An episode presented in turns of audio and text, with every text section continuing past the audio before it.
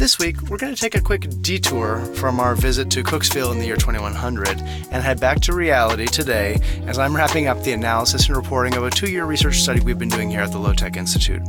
So, forgive this interruption of our regularly scheduled jaunt into the future and enjoy hearing about how we've been shoveling tons and tons of horse manure over the last two years. This is the Low Tech Podcast. Hello and welcome to this quick break from our current season's theme. I'm Scott Johnson from the Low Technology Institute, your host for podcast number 74 on January 12th, 2024, coming to you from the Low Tech recording booth. Happy New Year! Uh, thank you so much for joining us. As I said at the top, we're going to be looking back at a research project we've done over the last few years, and I'll be dropping the audio narration from a YouTube video describing the entire study into our podcast feed today. So you're welcome to listen here, which should really contain all the information. Uh, but you can also see the video uh, if you want the visuals that go with it. So uh, if you want visual aids, pop over to our YouTube page and have a watch. Otherwise, enjoy here. You can still follow us on Twitter, X, or whatever it's called right now. Our handle is at low underscore. Uh, like us on Facebook, find us on Instagram, subscribe to us on YouTube, and check out our website, lowtechinstitute.org. There you can find both of our podcasts, as well information, as well as information about joining and supporting the institute and its research. Also, as you know, some podcast distributors put ads on podcasts, so unless you hear me doing the ad, someone else is making money on that advertising. I guess other than YouTube, where we actually do make a little money there. So if you want to leave YouTube running all night playing our videos, that wouldn't be the worst thing. Anyway, while our podcast videos and other information are given freely, they do take resources to make. So if you are in a position to help and you want to support our work and be part of this community, please consider becoming a monthly supporter for as little as $3 a month through our Patreon page, patreon.com slash lowtech institute. And since we're a 501c3 nonprofit, those of you that do subscribe should be getting a tax letter here shortly in, by email. Uh, or you could consider rating, subscribing, reviewing, and sharing our episodes wherever you're listening right now. Seriously, go for it. I'll be here when you're done. Just come on back. Okay, on to the show.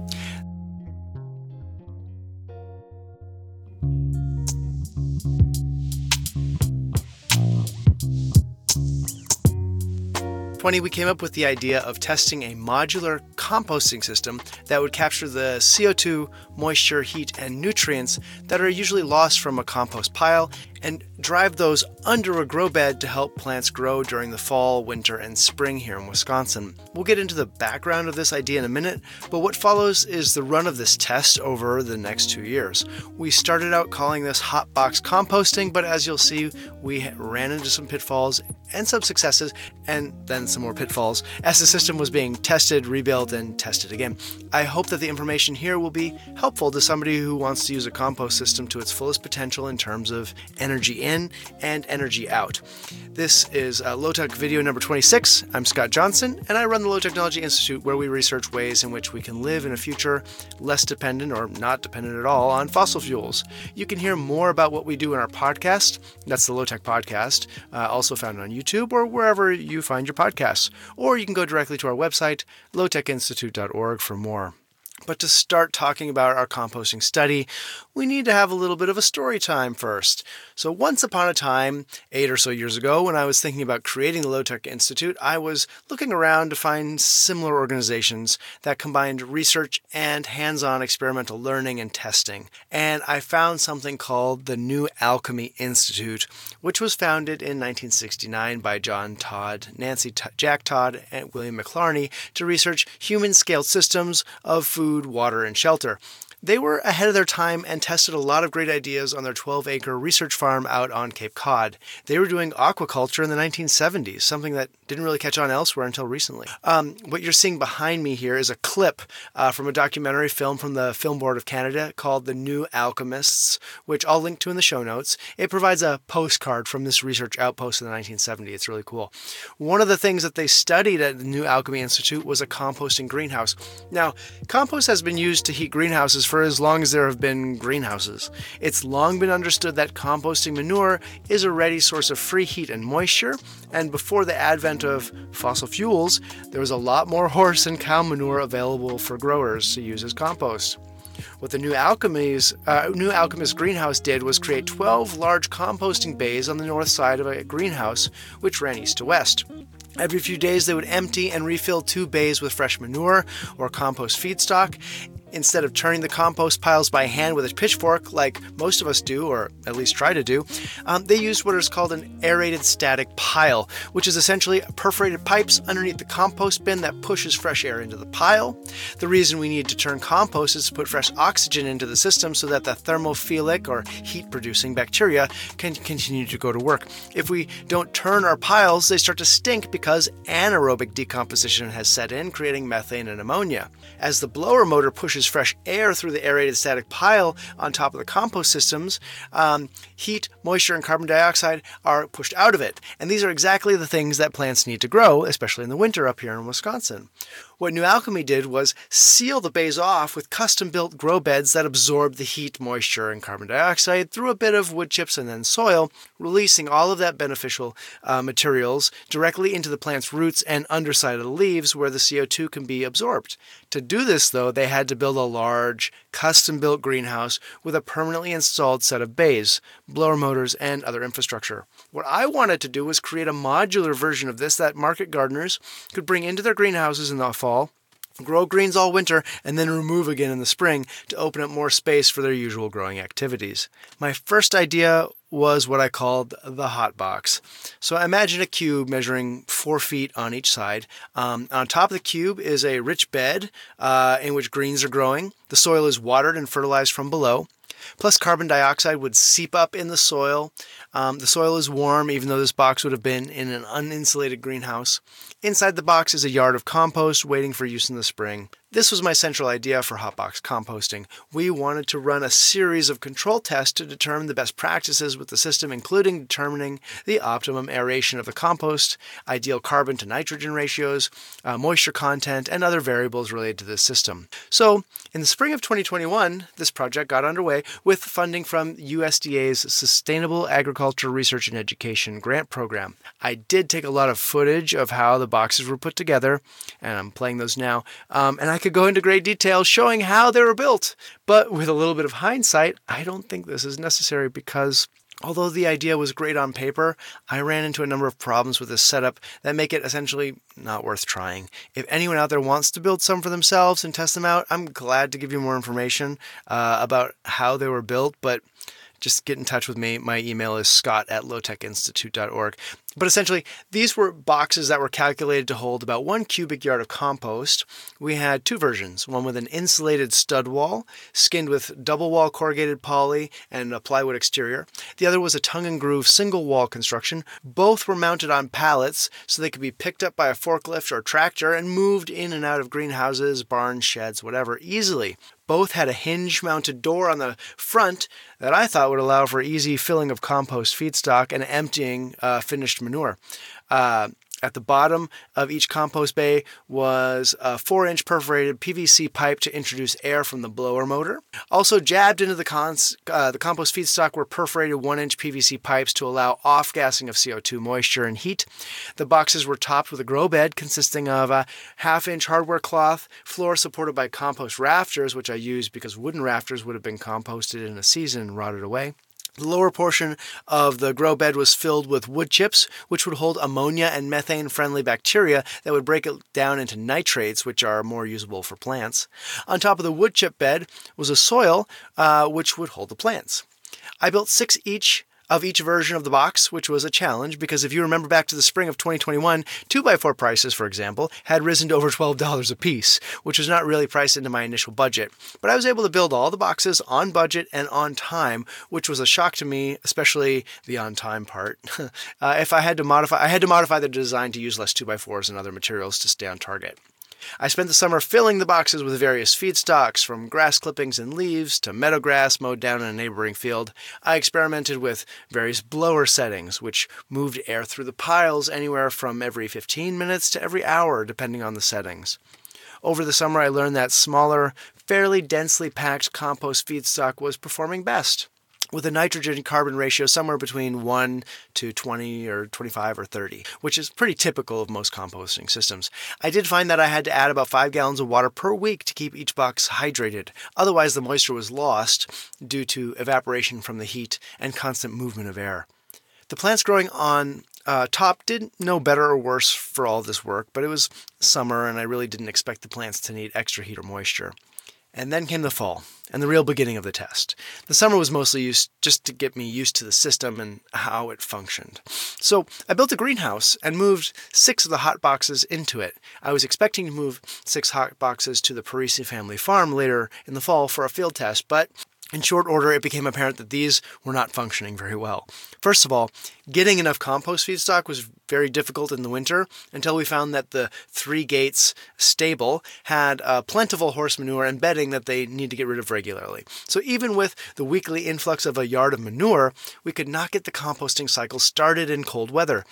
Because the boxes were only able to hold a yard at a time, a critical threshold of volume was difficult to meet. I tried pouring hot water into the compost to get it started, but the manure just froze solid and refused to compost. Additionally, the boxes proved more difficult to load and unload than expected. I had forgotten to consider how much weight the grow bed would have had when propping open the lid to allow easier access. Because of these two reasons, this size of a hot box does not seem to be a viable way forward. Perhaps one could work that holds two yards, but such a large box would be difficult to move around without a forklift. And these boxes alone required a reasonable amount of resources to build, a lot of labor. They, they were just more trouble than they're worth just to have a mobile unit. One might as well build a custom greenhouse like the new alchemists had instead. So, as I struggled through this first winter, I had plenty of time to think of a better way. And instead of trying to downsize what the new alchemists had done into a modular unit, why not take the concept and build up from a more user friendly design? So I started thinking about how I would design an aerated static pile to run without consideration of capturing the off gases for future use in a bed. And the idea of using simple composting bays like a typical medium scale composting setup came to mind. This is the beginning of a system that I've redesigned to try out this, this winter, um, where it's built into the ground, but it can be taken up in the summer and stored away with not a lot of space. All of these parts come apart. They can just be tucked together in a corner in a barn or uh, another outbuilding. Um, and then in the winter you could build them again very quickly in an afternoon. So basically what I'm doing right now today is putting together um, the plenum that distributes the air from the from the uh, pump, uh, from, and then I'm going to put wood chips, and then on top of that bed of wood chips, I will put a, um, a pallet, and that pallet is then going to get wire on it to help keep everything above it, and then uh, basically we'll have four bins, because it takes about four weeks to work through the compost, and then uh, each bin will be covered with, uh, with compost, and then air will be pumped up underneath. Now to catch that air, it's going to have a bladder or a tarp over it with a perforated uh, flexible, flexible pipe that will then be directed into a grow bed. So we'll still have the grow bed, but the grow bed will be in the ground. Um, and so in a greenhouse, where this is a modular seasonal thing, you could keep that pipe in the ground all summer, and then in the winter, when you're ready to set this back up, you can reuse that pipe system. So it would take a very minimal install in your greenhouse. Okay, so I've filled this thing up with four yards of horse manure on some of the hottest days of the year, so that's been super fun. Um, what I have here is a pile with, these are, um, these are PVC pipes with sluts drilled in them. And they are to help increase the airflow out of the center of the pile. These can get kind of dense and heavy. And so I've taken these PVC pipes and cut them. They're two feet long. And I put them down and when, when it's halfway filled and then fill it up the rest of the way. And this allows moisture to escape. And this morning we saw um, all the, the moisture coming out of them in the sunlight. And then up top this, this is the intake uh, for the pipe that will go under the grow bed. So this is corrugated um, and punctured uh, drain tile pipe uh, that's attached to the top here. Not only will this uh, intake the, the moisture, uh, ammonia, uh, nitrogen, CO2, and heat uh, coming out of this pile, but it also, being up top here, will help protect the tarp um, from resting on this wood that may have sharp edges.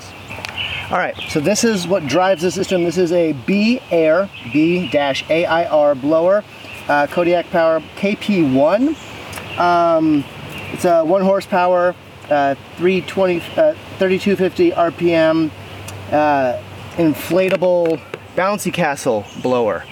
And what this does is it cycles on, well, it cycles on every half an hour for a minute, um, although you can vary that and really depending on how much and what stage of compost you have, you need to vary it more.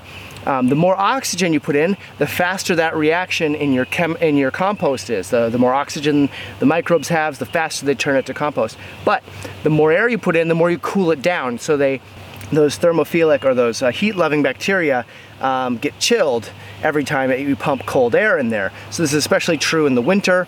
Uh, in the winter, you might want to use some uh, preheated air from somewhere, um, if possible.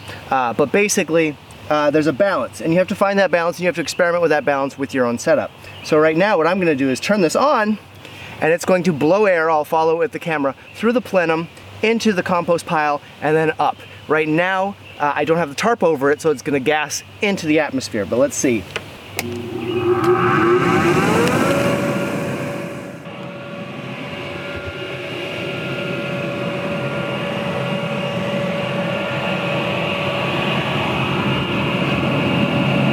I can actually feel hot air coming out of this port. So it's definitely pushing air through the pile, which is a good sign. I want that to be happening.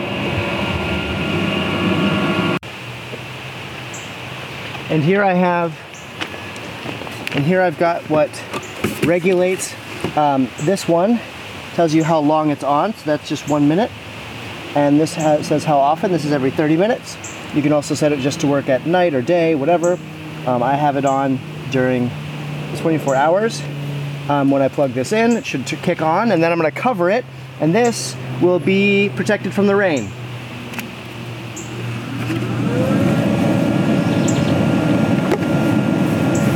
You could use a five gallon bucket or whatever you want. But that should keep out pretty much all the rain. So every half hour, this comes on, puts fresh air in there, this traps all the, the nitrogen, the uh, CO2, the heat, the moisture, all in this. And then around the back, uh, it comes out of this port. So let's take a look. Ah, just stepped on a nail.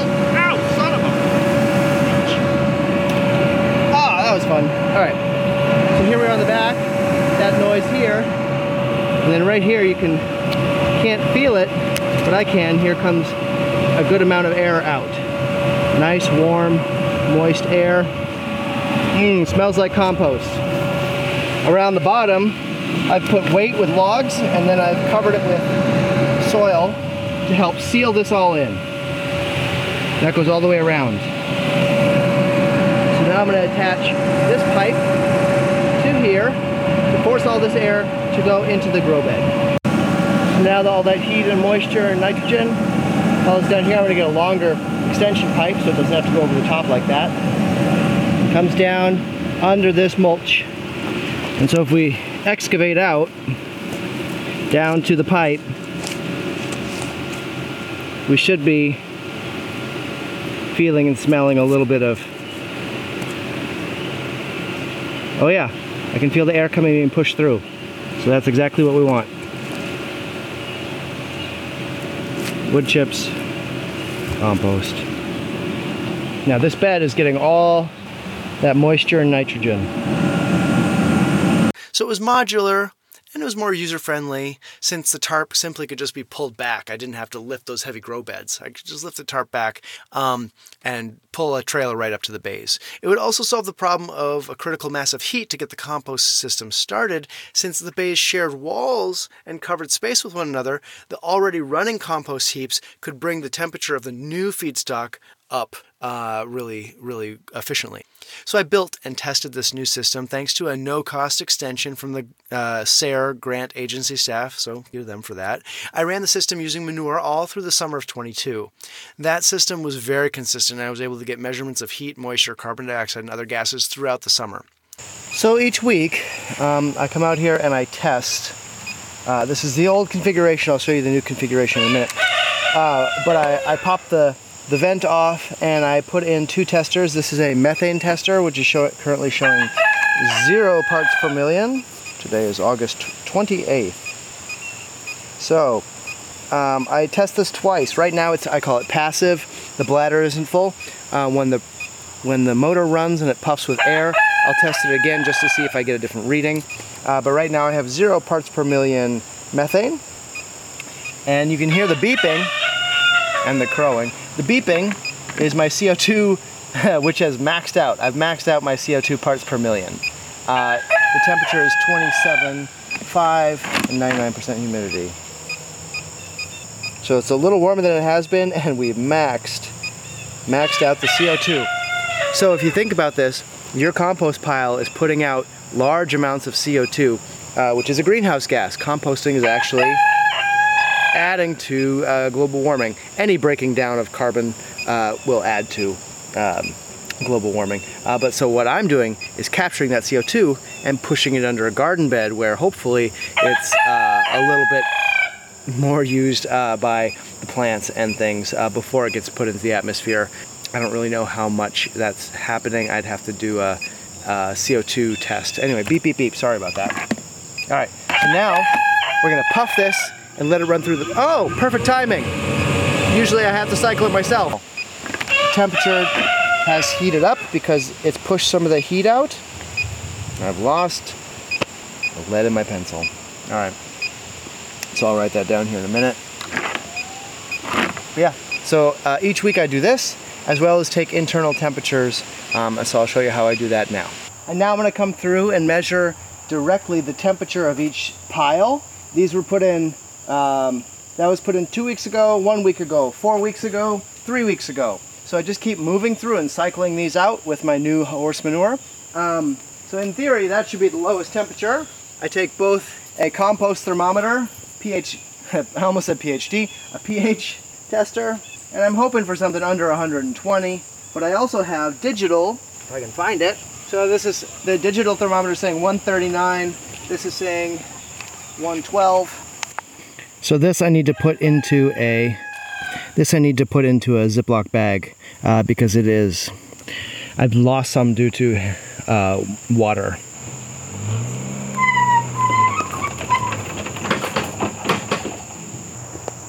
All right, now to close this thing up, I have a trench, a trench here in front that's full of manure on the sides. Just clean out this trench a little bit. The trick is to get this bladder airtight and you need a certain critical mass of compost to do it. So, the way I found to do it that works best for me is to bring this corner around lay it down.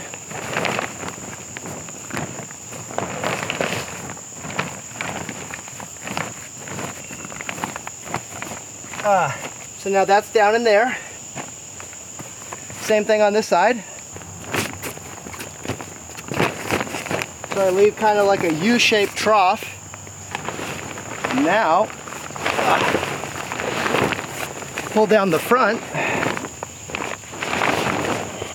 and I continue to keep that trough shape so I can seal this all in. Otherwise the air escapes and you have blowouts and you lose all your precious carbon dioxide and nitrogen and heat and moisture.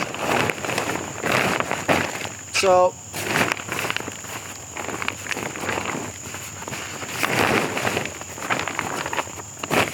Okay, and now I put these heavy pieces of wood down in there to help kind of hold it. All right, and now to seal this in, I liberally apply compost to fill in that trench.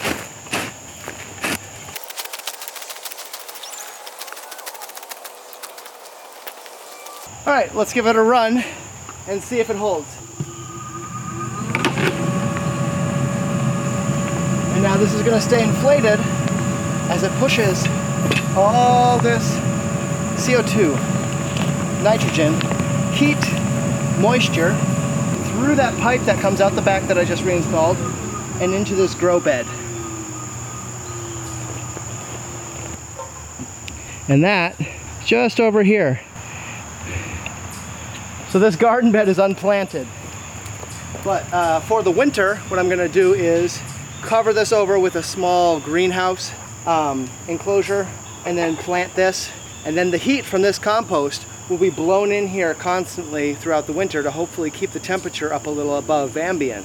I'm also gonna have to put in an intake pipe for my, my blower that runs through the compost because I found last winter, if I just sucked in ice cold air and it's 20 below, you're putting minus 20 degree Fahrenheit air into a compost pile, it drops that uh, microbial activity and it drops the composting activity significantly. So you gotta preheat your air. So yeah, like I said, what I'm gonna do is run a pipe just right through that bladder and the intake then will take in warmer air uh, to pass into the compost. So it won't cool down quite so much. I might also have to vary my blower motor speed.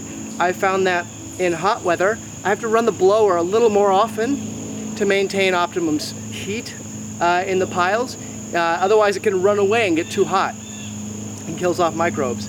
Uh, in the winter, I might have to run it less often because that microbial activity needs time to get its heat back up. So it's a little bit of an interplay and takes uh, takes a little bit of finicky uh, fiddling uh, for wherever you are uh, in your local conditions. And right now this meter is running at 30 seconds every 30 minutes. I found when I ran it for a full minute, it was too much pressure and I got a lot of blowouts. So right now, like I said, I'm running it for a maximum of 30 seconds.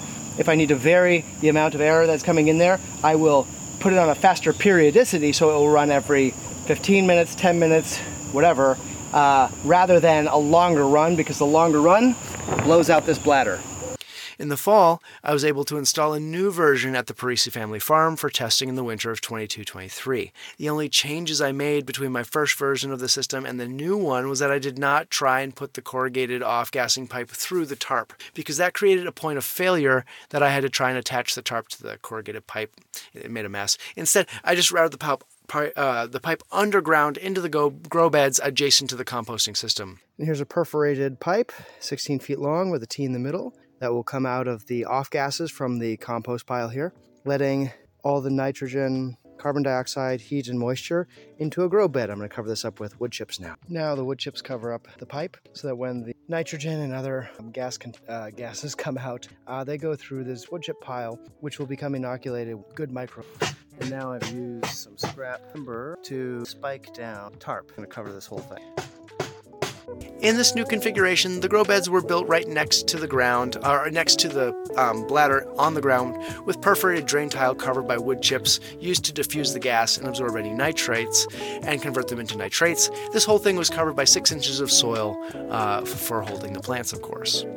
So let's talk a little bit about what we found out. We were excited to have temperature monitors taking readings every 15 minutes inside these boxes and inside the later system, but as you can imagine, little electronic devices being kept at 150 degrees, 99% humidity for months on end really just meant we had little plastic electronic bricks. Uh, before long, even Buying new ones and sealing them in bags didn't help. Luckily, we had been monitoring our data with other means and can certainly report some of our findings here. Let's start with temperature. Even though the digital thermometers eventually failed due to heat and moisture, I had been comparing the monitor's temperature to an analog compost thermometer inserted into the piles each week when we were emptying and filling, and I found that the inserted thermometer was within a degree or two of the digital ones. So luckily, I had been recording the temperature of each pile each week manually as a backup because I used to work field projects I don't trust electronic systems. Um, instead of having just uh, data recorded every 15 minutes, we only had data recorded every week. But the temperature rise and fall were slow and steady, and therefore we can still create trend lines and talk about compost heat profiles. The system produced textbook compost pile temperature curves, as you can see here in the figure. Um, Each well documented temperature curve is shown in gray and is partially transparent. So, where the curve is darker, that means multiple curves are overlapping, meaning it's a more common occurrence. Essentially, the darker the area in the graph, the more common the reading. We can see that the manure was emptied into the bins, more or less at ambient temperature between uh, 60 and 80 degrees Fahrenheit. And within a week or two, the pile would hit its maximum of about 160 degrees. And this is where the bacteria and microorganisms responsible for composting begin to shut down at that high temperature. It would hold at this temperature for at least a week or two before a slow fall off over the next three weeks. And by the time we're emptying the bins, four to six weeks later, it's down to about 120 degrees. We also measured the temperature of the air inside the bladder which was also warm as the piles breathed out into this confined space. And although the air being blown out of the piles would have been over 120 degrees, it was moderated by the ambient temperature of the outdoors. The bladder skin, which was really just an impermeable tarp, was only insulated by the addition of a second tarp on top, creating a bit of a airspace so the warm, moist air coming out of the piles quickly condensed on the inside surface and cooled. The air being blown out of the bladder into the grow beds averaged between 70, 60 and 70 degrees Fahrenheit compared to the ambient temperature that was down in the, often in the mid 30s or 20s. So unlike the new alchemy setups, we lost a lot of heat through the bladder. The new alchemy setup had grow beds on top of the bins, collecting that heat passively, and this is one downside that could be potentially attenuated by a better insulating blanket over the bladder, perhaps. We also measured humidity, and there isn't much to say about humidity since it was basically 99% pretty much all the time. As long as I was keeping the piles wet and as long as the compost was active, humidity hit 99%. Water was one of our limiting factors, and we had to pour 5 to 10 gallons of water each week into each bay to avoid stalling the composting process. And once we figured this out, composting functioned very smooth. In the hot boxes, the moisture did rise up and collect on the grow beds, um, but the, in the tarp covered model, the moisture often collected on the tarp and then dropped back onto the compost, which actually allowed us to put in slightly less water into the bays as compared to the boxes since the microorganisms that drive composting um, had as much oxygen as they needed, water was our limiting factor. Also, in the bladder, um, moisture getting up into the air could then be more distributed between the four adjacent bays rather than in the individual boxes where it was they only had to depend on them or could only depend on themselves. Now, I say that the microorganisms had enough oxygen, and I know that because we never found much for methane or ammonia present. We used a combustible gas sniffing detector and never found anything over one part per million. Actually, we, never found anything. So, this suggests that our composting system was functioning completely aerobically. And although this is good, as methane is 25 times more potent than other than carbon dioxide for global warming, um, it does not transmit much in the way of nitrogen to the plants through the air. That nitrogen was going somewhere though, and it was into the compost itself. We sent off a sample of our manure to the University of Wisconsin Soil and Forage Analysis Lab in Madison, and we learned that our composted horse manure had about 8.32 pounds of total nitrogen per ton. That amount didn't change after 22 hours or 72 hours of further composting, suggested that we had completely composted our feedstock. In that same time, we would get 6.35 pounds of phosphorus, 1.85 pounds of potassium plus 1.15 pounds of sulfur. It also had a whole bunch of minerals. Um, and in the end, we could consider this compost to be a 1 to 0.76 to 1 compost as far as those composting ratios go. Now, each week we also measured the carbon dioxide levels in the air within the bladder. And again, it maxed out the sensor at 10,000 parts per million, which is twice as high as OSHA's exposure limit. So, as long as the compost piles were fully functioning, the carbon dioxide production was more than plentiful. And actually, I made the joke, and obviously, this is a joke that I said, you know, don't mess with me. In my backyard, I have a composting system that is uh, will asphyxiate you, right? Like if I put you, knocked you out and put you in this bladder, you would quickly die because it's all carbon dioxide, no oxygen. And then what would happen? The compost would break down your body, and in, in a month, you'll have completely ceased to exist. A little bit of an exaggeration, and obviously I was joking. I would never do that. Um, but it's it's it's a it's a fairly it could be a lethal system is what I'm saying. So so it's a little bit of care is needed. Um, you don't want to go into the bladder and be closed up in there. You would asphyxiate pretty quickly. Um, So, when we were just getting the system online during the first week or two, and we just had a couple of bays working, we would see carbon dioxide levels in the four between four and seven thousand parts per million. But quickly, it went over ten thousand. Um, we also did test our grow beds, but because of the difficulty we had in getting the systems up and running smoothly, we were far behind in the season to effectively test this component of our study. We did anecdotally transplant some bok choy into our grow beds at the Parisi family farm, but these died, and it's unclear if it was due to transplant shock, winter exposure, or overexposure to carbon dioxide, because we didn't have a huge amount of growing beds to absorb the amount of carbon dioxide being produced, and that will actually, uh, too much carbon dioxide will burn and kill plants. And that may have been what happened, but we don't know without further testing we did end up with what worked out to be best practices for our system in our location. But keep in mind that these may be different for you and warmer, colder locations or uh, different amounts or types of feedstock. So for us, we found a blower, which is a B Air 1 horsepower, a, um, 1,170 cubic foot per minute inflatable castle blower. Could be run for 30 seconds every 20 minutes in the summer, 25 seconds every 25 minutes in the fall and spring, and then 20 seconds every 30 minutes in the winter. If we blew any more in the winter, it would introduce too much cold air. If, however, you're recycling air already warmed from a greenhouse, you could probably blow at a higher level. We had to add um, at least five gallons per week to each pile, especially in the summer as things ran a little hotter we found that horse manure with straw and sawdust bedding was already the perfect mixture of nitrogen and carbon for our needs, since horses really don't digest their food as thoroughly as cows. There's quite a lot of carbon in the manure. Um, but if one were using cow manure, for example, you'd have to throw a lot more carbon in on top. Um, I suggest, I suspect. So we found that manure needed about four weeks in the composting bin to be largely spent, and then another month outside in the pile with other manure with previous months, uh, weeks uh, to cool off or to, to finish itself off before putting on crops to avoid burning them with excess nitrogen.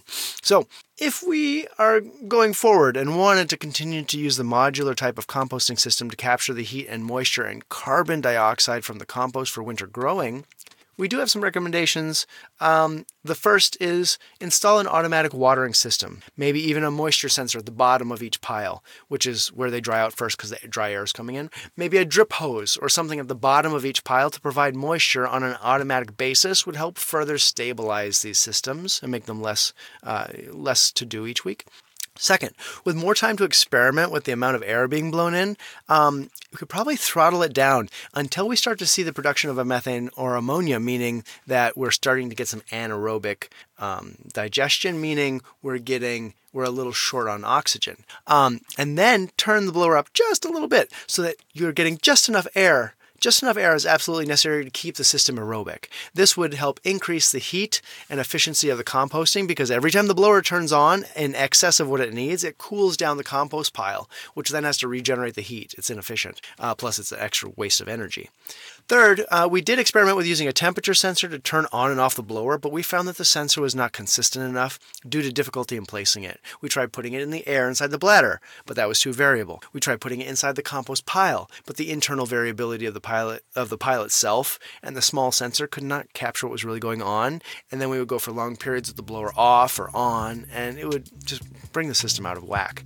So it was better just to adjust the blower seasonally, like I described before. Fourth, we determined that the carbon dioxide levels in the bladder was the best indicator of the system's health. And if one wanted to put an alarm on the system, that indicated CO2 levels below 10,000 parts per million, you could be alerted to a system that wasn't functioning properly and needed probably more water, more airflow, or more feedstock. But really, after testing the system out, I think the real solution is to just build a permanently installed composting system within the north side of a greenhouse. By building a, by building permanently, you can have a lot more control over how the system works and pushing air right into the grow beds with less wasted heat. So, I want to thank Earle Barnhart at the Green Center, uh, which succeeded the New Alchemy Institute, and Peter Moon of O2 Compost for both uh, their technical advice during this project. And of course, none of this would have been possible without USDA's Sustainable Agriculture Research and Education grant funding. So, thank you to the reviewers and the staff of that program.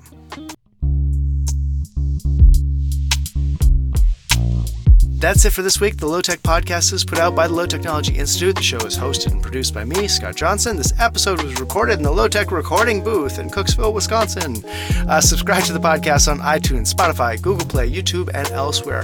We hope you enjoy this free podcast. If you'd like to join the community and help support the work we do, please again consider going to patreon.com slash lowtech institute and signing up.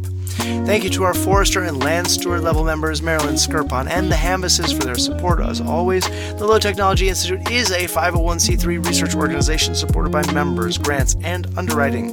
You can find out more information about the low technology institute membership and underwriting at lowtechinstitute.org.